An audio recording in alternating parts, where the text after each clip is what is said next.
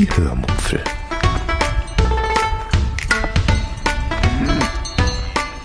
Aus dem Tagebuch einer Allgäuerin.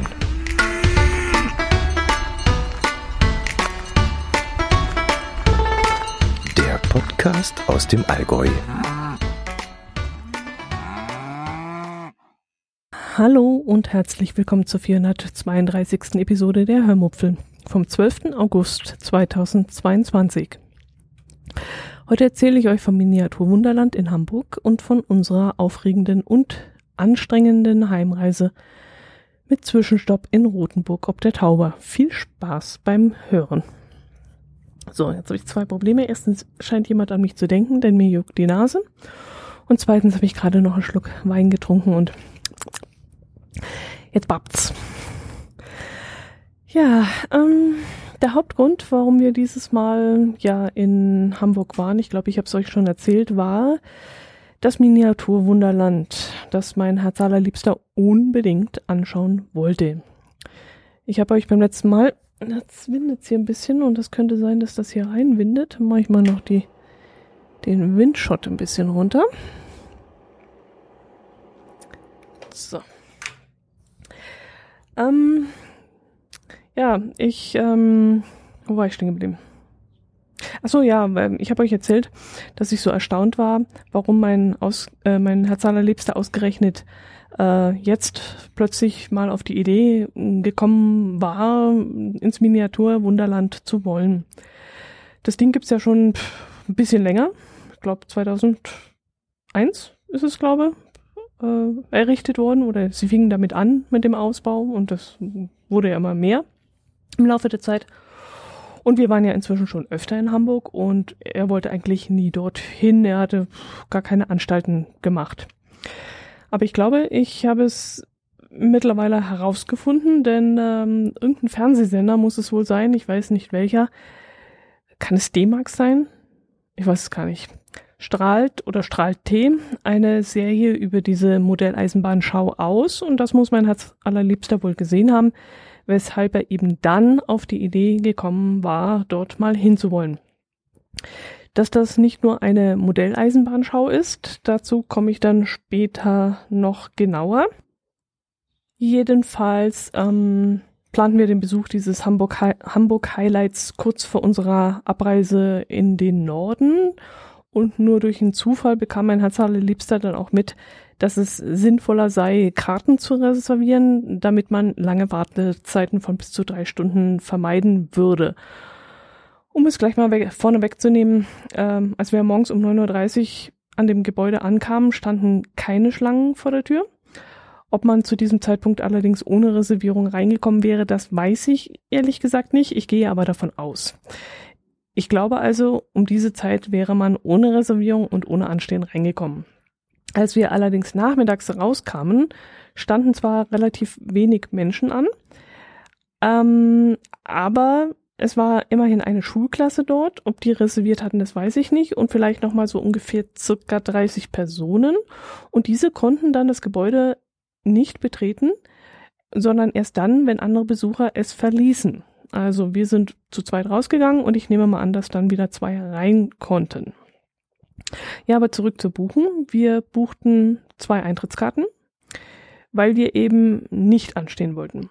Da allerdings alle Termine, die für uns in Frage gekommen wären, bereits belegt waren, gab es für uns nur noch die Möglichkeit, eine Eintrittskarte in Verbindung mit einer Führung zu buchen. Das heißt, wir wollten morgens um 10 Uhr dort rein und weil zu diesem Zeitpunkt alle Reservierungen vergeben waren, regulär, ohne Führung, buchten wir dann eine Führung dazu und durch die kamen wir dann an die reguläre Eintrittskarte zu dieser Uhrzeit.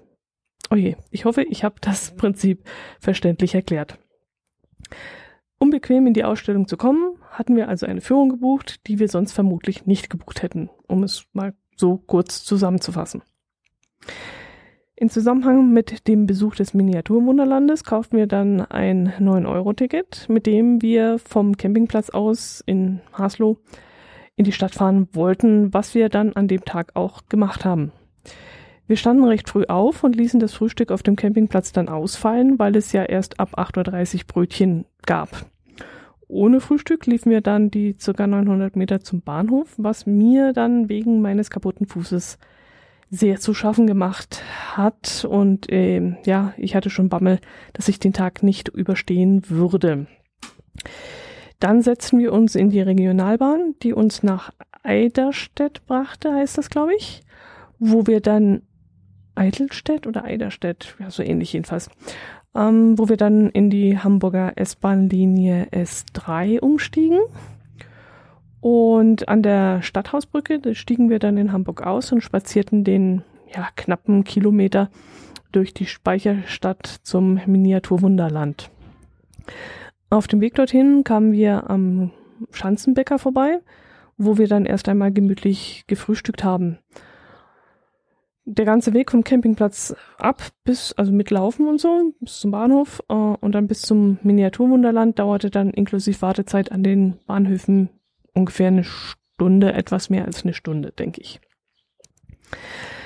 Am Miniaturwunderland konnten wir dann gleich das sogenannte Lila Tor durchschreiten, weil wir die Karten mit dem QR-Code ja bereits in den Händen hielten. Mein als allerliebster musste dann eigentlich nur noch seinen Rucksack abgeben, der definitiv zu groß war, um ihn mit in die Ausstellung zu nehmen. Ich behielt meinen an, weil nämlich dieser so eher ja als Handtasche fungiert, wo ich eben meine Brille drin habe, meinen Geldbeutel, ja Tempos und so ein Kram, was man halt alles so hat. Und äh, ja, ob ich jetzt eine Handtasche über die Schultern gehängt habe oder eben diesen kleinen Rucksack, der auf meinem Rücken geschnallt ist, ist, ist ja pff, im Grunde egal.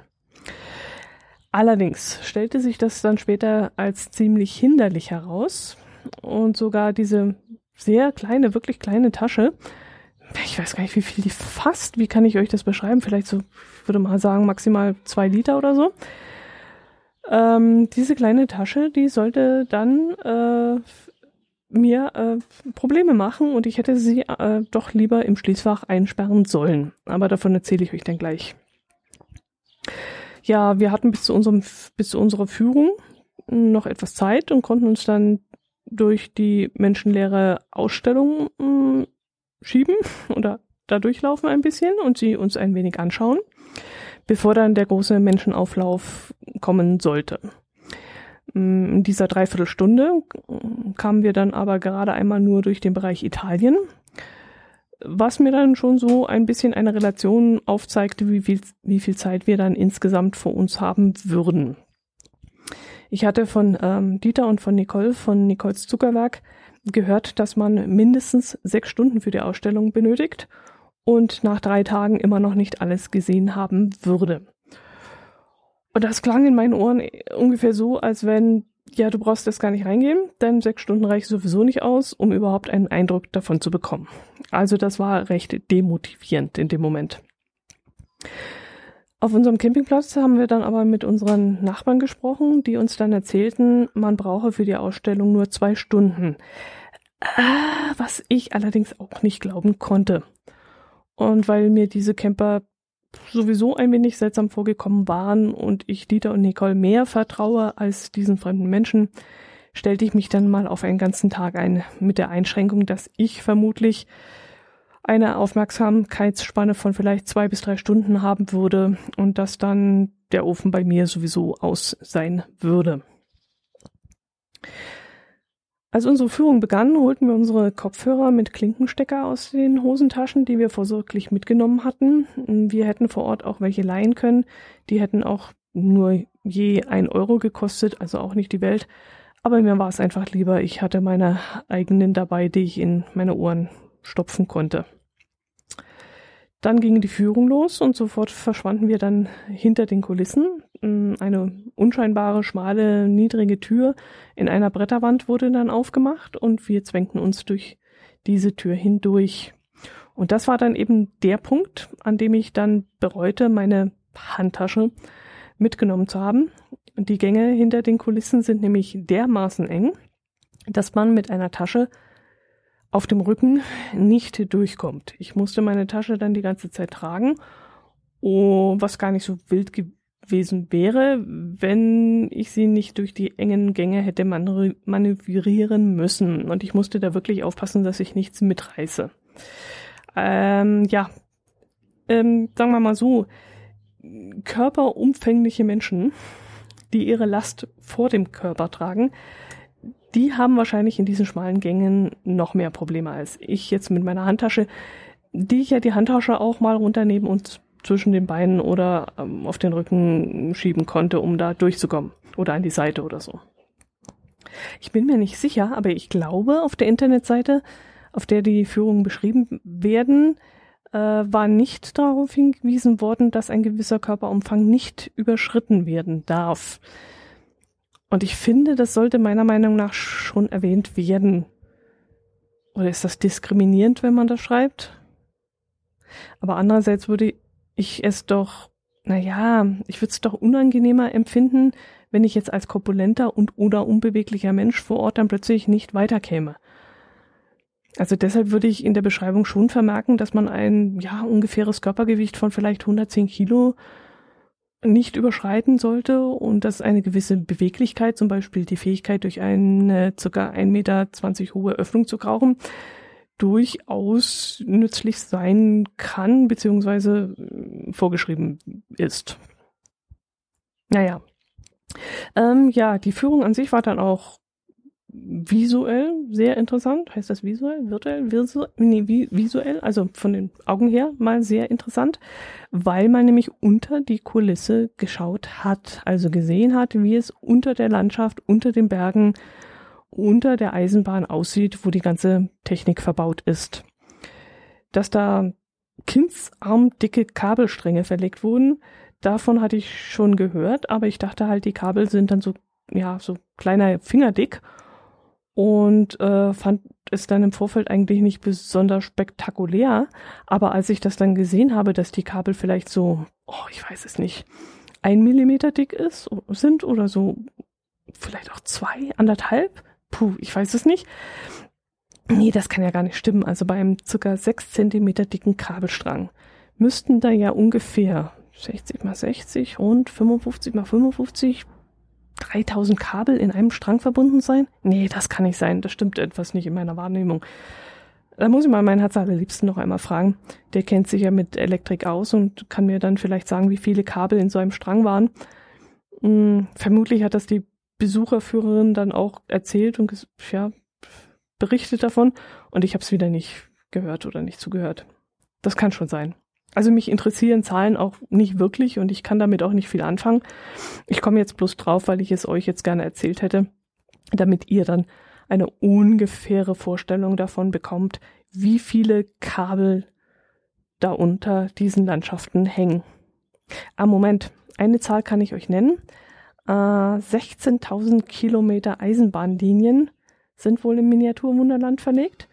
Und der längste Zug, der war, glaube ich, irgendwas um die 14 Meter lang.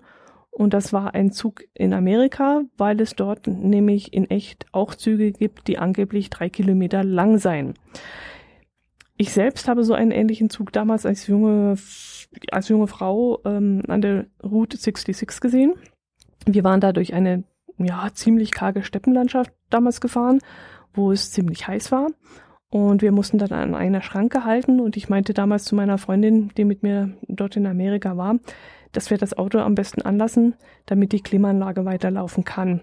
Und dann kam der Zug und der wollte und wollte und wollte einfach nicht mehr aufhören. Und wir standen da geschlagene zehn Minuten mit laufendem Motor an dieser Schranke und die Waggons von diesem Zug wollten einfach nicht enden. Es war wirklich unglaublich. Ja, und so ein Ding haben die nämlich im Miniaturwunderland äh, nachgebaut. Allerdings nicht maßstabsgetreu, erzählte man uns. Und äh, in dem Zusammenhang erzählte man uns auch, dass ja auch dieser Maßstab und die Detailtreue äh, vor Ort nicht ganz so genau genommen wird die Modellbauer, die würden auch viel Fantasie einbringen, wenn das dann diesem ganzen, ja, dem Gesamtkonzept mm, äh, zugänglich wäre, also wenn das ganze Gesamtkonzept dadurch interessanter und unterhaltsamer werden würde. Zum Beispiel sind in den verschiedenen Themenbereichen Fantasiefiguren eingebaut gebaut worden, wie zum Beispiel Pippi Langstrumpf äh, in der skandinavischen Winterlandschaft oder Asterix und Obelix in der Provence. Und irgendwo findet man auch Captain Picard und seine Mannschaft. Ähm, und weil es unter den Modellbauern auch ein paar Game of Thrones Fans gibt, schwirrt über der norwegischen Fjordlandschaft, glaube ich, einer dieser drei Drachen. Was ich bei der Führung übrigens ganz witzig gefunden habe und auch typisch für die Denkweise der Alter, das geht hier zu. Ähm, ja, was ich ganz, äh, ganz typisch gefunden habe für die Denkweise der Gerrit-Brüder, also Gerrit heißen die beiden äh, Gründer des Miniaturwunderlandes, dass auch ähm, hinter den Kulissen, da wo wir unsere Führung hatten, kleine Szenen eingebaut waren, die eben nur für die Teilnehmer der Führung gedacht sind. Die waren von vorne, also aus Sicht der normalen Besucher, gar nicht zu sehen. Aber weil eben Kabelstränge und Zwischenböden allein für eine Stunde nicht interessant genug sind, wurden eben zusätzliche kleine Szenen und Figuren eingebaut, die man dann nur hintern, also hinter der Kulisse sehen konnte. Zum Beispiel gibt es da ein Geisterschiff, an das ich mich erinnere. Ich glaube, das war in der Antarktis. Und das fährt da rum und das kann man von vorne gar nicht sehen. Das haben nur wir gesehen. Backstage. Mein absolutes Highlight der ganzen Ausstellung, nicht nur von der Führung, sondern überhaupt, war der Flughafen. Der hat mir dann noch besser gefallen als zum Beispiel das Wasserbecken, in dem echtes Wasser drin ist und auf dem die Schiffe in echt fahren können. Und da gibt's dann auch eine eigene Kapitänin, also eine, die mit diesem Modell äh, Schiff durch dieses Wasserbecken fährt. Ob das so ein toller Job ist, weiß ich jetzt allerdings auch nicht. Ja, auf diesem Flughafen starten und landen dann tatsächlich Flugzeuge, und zwar im Minutentakt. Und sie heben dann auch tatsächlich richtig ab und verschwinden dann hinter einer Wolkenwand. Es gibt dann auch eine Anzeige, auf der die Landungen und die Star Starts angezeigt werden. In einer Ecke ist dann eine Bruchlandung nachgebaut worden und anfangs mit einer Airline, die sich dann aber irgendwann beschwert hat, weil das doch einen sehr schlechten Eindruck von ihr gemacht hat und das wollten sie dann nicht mehr und sie baten dann darum, dass der Name ausgebessert wird. Und dann haben sie dann eine andere Airline genommen und die haben sich, so erzählte man uns, bis jetzt noch nicht beschwert. Ich habe da nicht ganz verstanden, warum man dann keine fiktive Fluggesellschaft nimmt. Man hält sich ja angeblich nicht ganz ans Original. Dann hätten sie ja davon auch abweichen können und hätten irgendeinen fiktiven Namen aussuchen können. Oder sie hätten die ähm, Fluggesellschaft irgendwie Knuffi Airline nennen können, denn Knuffingen hieß ja eine der fiktiven Landschaften, die vor über 20 Jahren als eine der ersten gebaut wurden. Äh, ich glaube zusammen mit Hamburg und Österreich, soviel ich weiß. Es waren eine der ersten ähm, Landschaften. Apropos alt versus neu. Äh, die alten Landschaften, die wie gesagt vor über 20 Jahren entstanden sind, sieht man sehr deutlich an, dass sie anders sind. Mm, der Fokus der Anlage lag damals definitiv auf der Eisenbahn und nicht auf der Landschaft. Mm, da verliefen dann die Schienen teilweise in sechs Ebenen und mm, hintereinander und in, auch in der Höhe. Und die Häuser, die Landschaft, die Autos und die Menschen, die waren eher zweitrangig. Und bei der Führung erfuhren wir dann auch, dass das Material damals nämlich rar war und man das sehr deutlich an den doch recht einfach gestalteten Häusern zu sehen ist. Heute gäbe es viel mehr Materialauswahl und ähm, das, was man bekommen kann heute, sei auch viel filigraner und deswegen würde man damit auch gerne oder viel lieber spielen. Ja, oh, ich muss langsam tun. Ich will schon wieder alles loswerden aus dem Kopf und das sprudelt alles aus mir heraus. Ach, es gibt ja auch noch so viel zu erzählen, ich weiß auch nicht. Also von, von 3D-Druckern und ach, was weiß ich noch alles. Aber jetzt habe ich schon so viel davon erzählt und ja, wenn ihr mal in Hamburg seid, nee, falsch, fahrt mal nach Hamburg und schaut euch das Miniaturwunderland an. Das ist wirklich eine Reise wert. Wir waren insgesamt sechseinhalb Stunden dort drin. inklusive einer Currywurstpause in dem Bistro, das sich dort im Gebäude befindet. Und meine mm, geistige Aufnahmefähigkeit dauerte ungefähr viereinhalb bis fünf Stunden, würde ich jetzt mal sagen. Dann war ich durch und konnte mich nicht mehr konzentrieren. Wobei ich sagen muss, dass mir dann auch der Trubel zu viel geworden ist und ich dann auch endlich mal meine FFP2-Maske absetzen wollte. Das spielte da natürlich auch eine Rolle. Ähm, apropos Maske. Gefühlt waren wir die Einzigen, die noch eine Maske getragen haben. Überhaupt stellte ich während unseres Urlaubs fest, dass ähm, im Norden nur noch sehr wenig Maske getragen haben. Und als wir dann wieder ins Allgäu kamen, war ich erstaunt, dass es hier wieder ein bisschen mehr wurden. Ähm, ja. Ja, wir, also mein Herz allerliebster und ich, ähm, wir können uns übrigens beim Miniatur, wir könnten uns übrigens beim Miniatur Wunderland bewerben, was wir natürlich nicht machen werden, aber wir könnten es. Ich finde ja aufgrund meines Berufsbildes wenig Möglichkeiten, in einem anderen Bereich eine Stellung zu finden. Aber aufgrund meiner Ausbildung und meines Könnens könnte ich dort sogar in verschiedenen Bereichen anfangen und mein Herz allerliebster sowieso.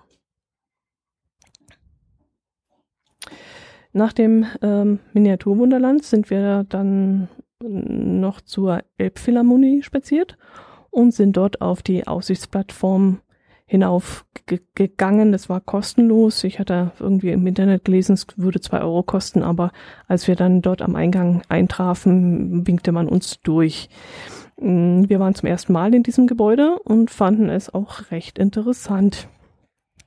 Viel zwar, war zwar noch nicht zu sehen, weil man ja nicht wirklich irgendwo reinkommt äh, außerhalb der Konzerte äh, oder einer Führung, aber wir haben trotzdem einen kleinen Eindruck von dem Gebäude bekommen. Danach haben wir nach einem Restaurant gesucht, weil wir Hunger hatten, sind aber auf Anhieb leider nicht fündig geworden und sind deshalb aus lauter Verzweiflung zu Gosch gefahren. Hm, mit der U-Bahn, glaube ich, war das. Aber ja, wir haben dort trotzdem sehr gut gegessen. Ähm, allerdings haben wir danach gesehen, dass in der Nähe vom Bahnhof äh, ein weiteres Restaurant von Steffen Hensler ist, in dem es Sushi Bowls gegeben hätte. Und da haben wir uns dann wirklich richtig geärgert, dass wir das nicht früher entdeckt haben, sonst wären wir natürlich dorthin gegangen. Hm, ähm, irgendwas wollte ich euch noch erzählen. Ach so ja, wir waren dann noch bei Ankerkraut. Das kennt ihr ja sicherlich. Das ist ein Gewürzhändler, der auf Instagram sehr gehypt wird. Da haben wir uns dann mal im Laden umgesehen und das war auch eine sehr gute Idee, denn ich habe noch nie eine so große Auswahl an Ankerkrautgewürzen auf einem auf einer Fläche gesehen, wie, wie es dort war.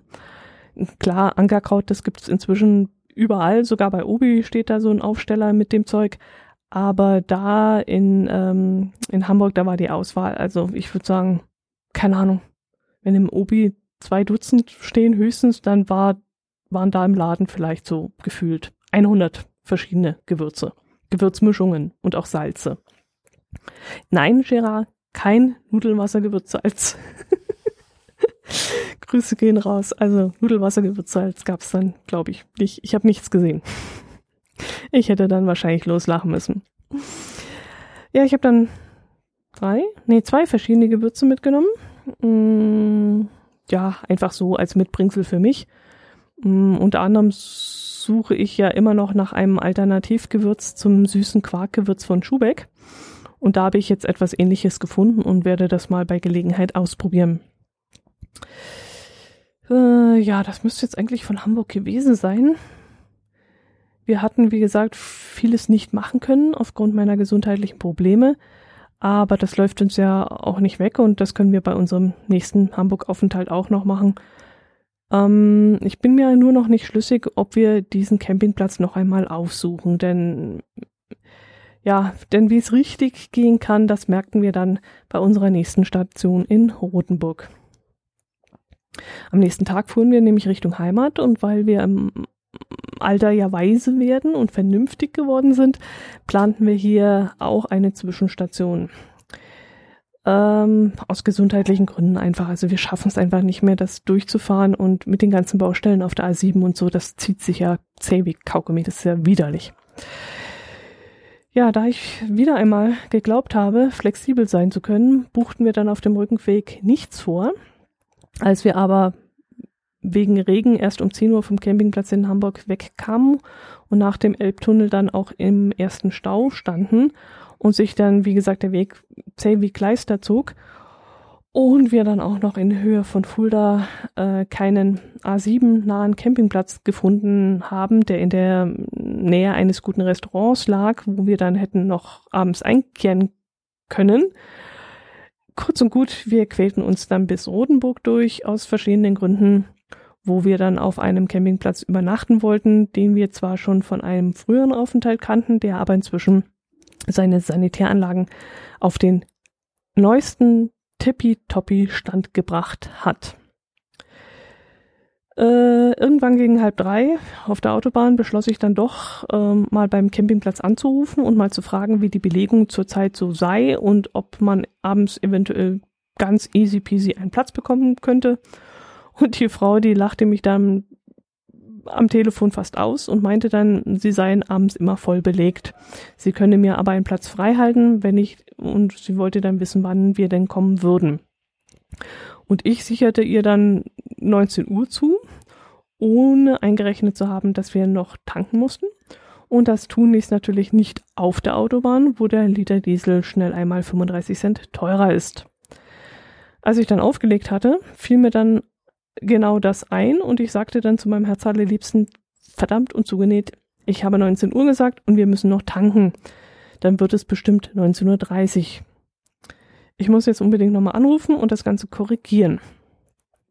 Da sagte aber mein Herz Liebster, dass das Navi immer sehr großzügig anzeigt und sich die Fahrzeit noch korrigieren würde im Laufe des Weges und er den Rest noch rausfahren könne. Ja, ich erzähle euch die Geschichte jetzt so genau, weil das wieder einer dieser Momente war, wo ich mein Herz allerliebsten zum Schluss anschaute, wie so ein Emoji-Knautschgesicht. Und dann nur meinte zu ihm, das ist doch fake, da hast du doch irgendwas am Navi getrickst, weil das kann doch jetzt nicht sein. Denn wir fuhren nach diesem Telefonat noch in Göttingen zum Tanken, was uns rund 20 Minuten Zeit gekostet hat legten dann noch eine unplanmäßige Pipi-Pause ein, die dringend sein musste und verloren dann in zwei Staus noch einmal circa 20 Minuten. Wenn ihr jetzt also mitgerechnet habt, dann war das ungefähr eine Stunde, die wir da verballert haben. Und ich starte dann ständig auf diese Ankunftszeit, die mit voraussichtlich angezeigt wird und die da wie so ein Flummi hoch und runter sprang. Und gegen Ende kurz vor Rotenburg dann C gegen 19 Uhr rutschte. Und ich schwöre es euch. Es war, also 50 Meter vor der Campingplatzschranke zeigte dieses Mistvieh von Navi noch Ankunftszeit 19.02 Uhr an. Aber in dem Moment, in dem mein Hans allerliebster den Motor abstellte, sprang die Uhrzeit auf 18.59 Uhr und das war nämlich genau der Moment, wo auch die Uhr vom Auto 18.59 Uhr anzeigte.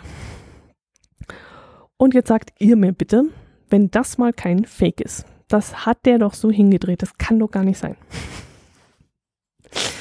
Ich schaute ihn jedenfalls an und er grinste bloß breit und ich sagte dann bloß, blöd Mann.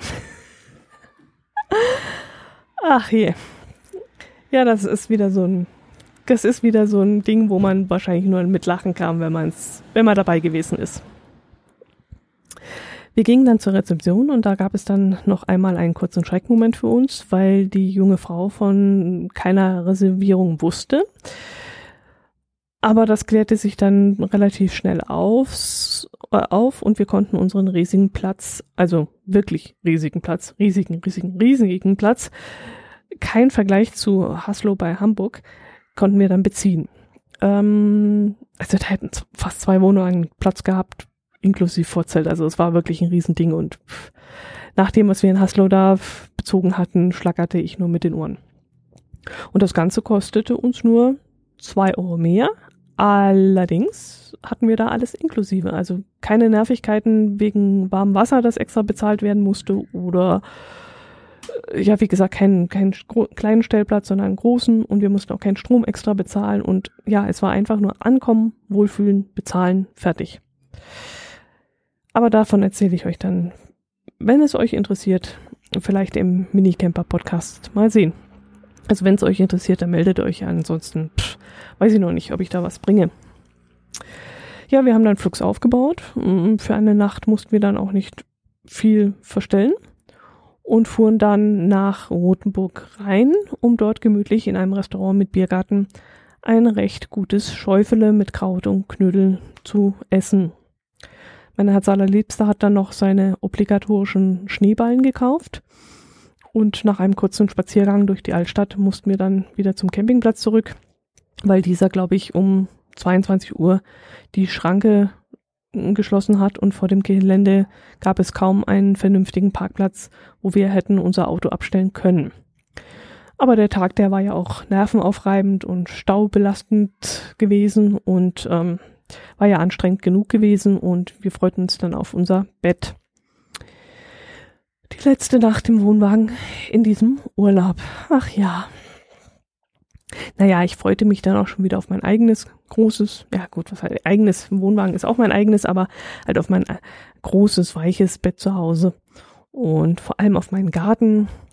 Den hatte während unserer Abwesenheit ein Nachbar gepflegt. Ja, genau das, was ich ja eigentlich immer vermeiden wollte dass sich jemand um unseren Garten kümmern muss. Aber der Nachbar, der ging dann in des, dieser Zeit sogar mm, in seiner Aufgabe richtig auf und äh, teilte uns dann zwischendrin auch mit, er würde jetzt noch unseren Rasen mähen, denn äh, bis wir dann wieder nach Hause kämen, würde das Gras vermutlich 20 Zentimeter hoch stehen und äh, deswegen hat er sich dann angeboten, bei uns Rasen zu mähen, fragte dann auch vorher, ob uns das recht sei und ja, das war wirklich total nett.